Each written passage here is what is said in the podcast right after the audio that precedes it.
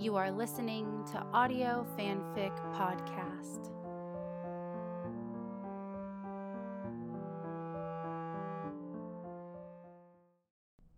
Strangers and the Strange Dead by Kipler, Chapter 3.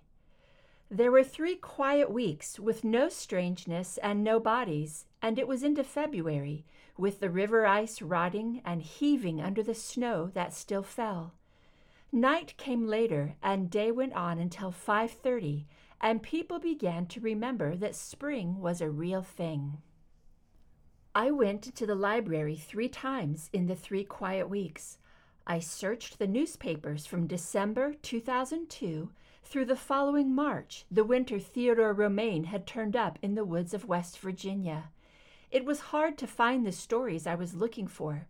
The papers were juggling bigger headlines the bombing of UN headquarters, the stock crisis, the quarantine of London. It was hard for me to recall how urgent those stories had been at the time. I had been 18, old enough to pay attention to the news, but world events had seemed distant to me then, something other people paid attention to, took care of. Still, among the big stories, I managed to find what I was looking for three small pieces describing three bodies found in the wooded hills of West Virginia. Each body had been found in the winter snow, and each had been strangely overlooked by the world at large. On President's Day, the coffee shop was busy. Other people's holidays always make more work for the people who don't get the day off. We ran out of sesame bagels and chocolate crullers, and people were irritated to have their breakfasts ruined. I didn't notice that the FBI agents had come back until I was saying, Hi, I'm Wendy. Can I get you something to drink? And it was those two faces looking back at me. I was glad to see them. It had been three weeks without drama in town, and suddenly I wanted the mystery to hang fresh over us. Oh, you're back, I said. Did something happen? I asked the question without thinking, as if I had a right to hear information about the case because I was the one who brought these people coffee. But I had been there first with Thomas Hopkins, and maybe that counted for something because the man answered me. There was another body, he said. Oh, I thought of the girl with the pierced ear and wished the drama gone again. Something was stiff and hard between the man and the woman that day. They huddled on their own sides of the table and didn't speak, but kept their eyes focused out the window as they chewed their food and drank their coffee. The man seemed smaller than I remembered, folded or tucked in somehow. I meant to find a reason to speak to them again, but a family of eight came in and I had to push tables together and by the time I looked up from my work, the agents had gone. I stayed on late to close the shop because there was no one else to do it and because I needed the money. Just before closing, about 4:30, a man came in. He didn't come to the counter to order and didn't sit in a booth, but walked to the payphone. He picked up the receiver, held it to his ear, lifted his other hand to the number pad, but he didn't dial. He stood looking at the phone as if he had forgotten what to do next. He waited there for a long time, a minute maybe, some chunk of time that feels long and slow when you're standing still watching it, then dropped the receiver and walked back out the front door. I kept on wiping the counter, and the front of my mind didn't think about the strange man until the smell made its way to my nose. It was the smell of hunters and street people and Thomas Hopkins, and it had fallen off that man. I went to the front door and peeked out. The stranger was standing on a snowbank by the edge of Main Street. He was rocking back and forth on his heels, looking first one way and then the other up the hill, down to the river. The coffee shop was empty by then. I put the closed sign in the window and pulled on my coat. The stranger watched as I approached him. He didn't stop swaying in place when I spoke. You lost? I asked him, the same question I'd asked Thomas Hopkins.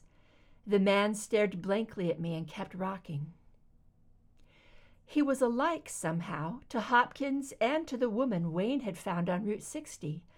I couldn't say what it was the eyes, maybe, the strange way the body moved.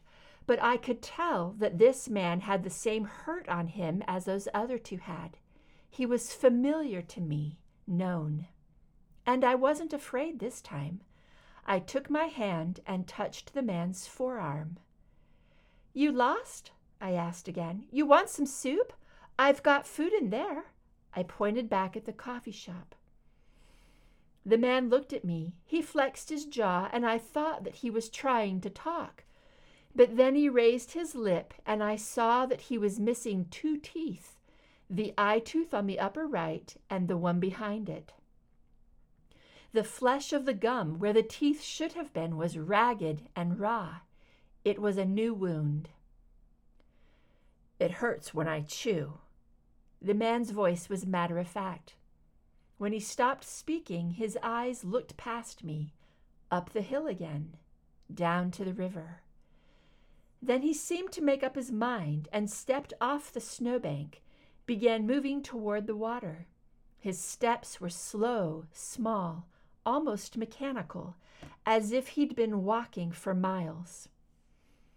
I ran back into the coffee shop and dialed Wayne's number. There was no answer. I tried Wayne's house, and still there was no answer. My heart was pounding. On a long shot, I called the Easy Rest Hotel and was rewarded. The Easy Rest receptionist told me that yes, the FBI agents were staying there, and yes, she would patch me through to one of them. It was the man who answered the phone. Hi, I said. This is Wendy down at the coffee shop. Yes, what can I do for you? Well, a man just showed up here. He looks. He's acting like the other one. I heard the man on the phone exhale. I'll be down as soon as I can. He's not here now, I said. He's walking toward the bridge. I looked out the window. The man had not gotten far with his tiny, careful steps. The blender was cleaned for the day, but I got it out and poured some vegetable soup in it and ran it until the soup was liquid. Then I poured the liquid into a take-out cup and shoved a straw into my coat pocket. It only took me a minute or two to catch up with the man. Hey, I said, tapping him on the shoulder, this won't hurt your mouth. He stopped walking and turned toward me. It's a soup shake, I said. The man nodded when he saw what I had done and took the cup from me. He took a sip of the warm soup, then set out walking again. I fell in alongside him. What's your name? I asked. Where are you from? But he didn't speak again to me. It took us fifteen minutes to get to the bridge. The sun was coming in low now, striking the pool of water, glinting in our eyes. This seemed to hold the man's attention. He stopped walking, leaned up against the green steel rails, stared down into the water. I looked closely at him then. His brown hair was peppered with gray. It was tousled and short enough that in spots it stood away from his scalp. I could make out a pink scar crossing the skin there. His face was bony and angular, mottled where frostbite had gotten it. There were lines around his eyes at the edges of his mouth. I stood watching him for a long time. I kicked at the snow on the roadside. It lay in ragged patches, petrified, and broke hollow under my feet. The sound of a car broke the silence. The FBI man pulled up alongside us, parked, and got out of his car. Where's your partner? I asked. She went out to the site where they found the body. She's not back yet. The FBI man moved close to the stranger and spoke. Sir? he said. Sir? The stranger looked at him but didn't answer, and after a moment turned away again and went back to staring at the water. The FBI man stepped back, away from us, and put his cell phone to his ear. When he spoke, I knew that something had changed in him. I could hear the thickness of his voice. Scully? he said. I need to see you down at the bridge. There was a pause as he listened to the woman on the other end of the line.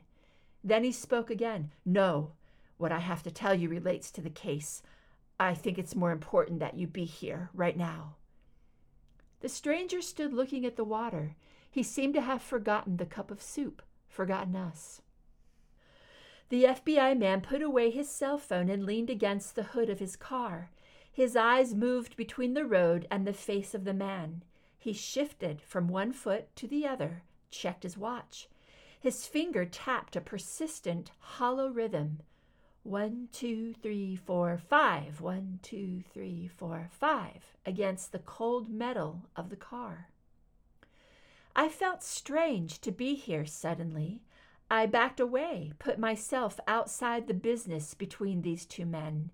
It was darkening now, becoming dusk as we waited. Headlights flashed across the steel frame of the bridge. The FBI agent shaded his eyes against the light, peered at the oncoming car. The headlights dimmed, and his partner emerged. He walked to her, intercepted her as she came onto the bridge. She stood straight, with her arms stiff at her sides. I couldn't see the FBI man's face. He was standing with his back to me but he didn't seem to notice her posture. He put his hands on her shoulders, then drew them down her arms until he stood clasping her hands in his. His head moved as he spoke to her, and suddenly she looked up at me, at the stranger, tried to tug her hands away from her partner's. He held her there for a moment until she turned back and looked him in the eye. Then he nodded slightly, squeezed her hands, and let her go. She came past me. When she moved forward, her partner did not follow, but stayed apart with me. She moved stiffly, deliberately, and her face was still. She walked next to the strange man and looked at his face as he stood staring at the water. He did not look up at first. She reached out and touched him on the cheek. He flinched and slapped the hand away, then turned his head to look at the woman. I spoke. His mouth is hurt. My words were too loud, and I knew I should not have broken the silence. I looked over at the male FBI agent, but he wasn't watching me, didn't notice me. He was watching the other two. The stranger turned his body toward the woman. She stepped close to him, so close that I couldn't see the dim light between them. Do you know who I am? she said. I watched her face change as she spoke, saw her struggling to keep it still and unbroken. The man didn't acknowledge her words. She spoke again. Do you remember me? The man looked at her and lifted his hand to her head, petted her there, and drew out several strands of hair, let them fall. He parted his lips, and I saw the angry gap where the teeth were missing. You cut your hair, he said. A sound came from the woman, then a sob held back, and she pressed her palms flat against the stranger's rib cage and bent her head, let her forehead fall against him. When she lifted her face, her eyes were wet. He touched her hair again, bent to sniff it, ran one finger down the line of her part. He took her right hand and held it up to the fading light of evening. His fingers traced the smooth curve of her thumbnail, the ridges between her knuckles, the dish of her palm. He nodded. I've been looking for you, Mulder, she said. Her voice was deep and cracked. I've been looking for you. He moved against her then, leaned his body forward so that there was no space between them. I saw her stumble, shift her feet, steady herself to bear the weight of him. They stood like that and did not move or speak. And the FBI man stood apart and pressed his fingers against his eyes and did not speak. And that was the last piece I saw of their story.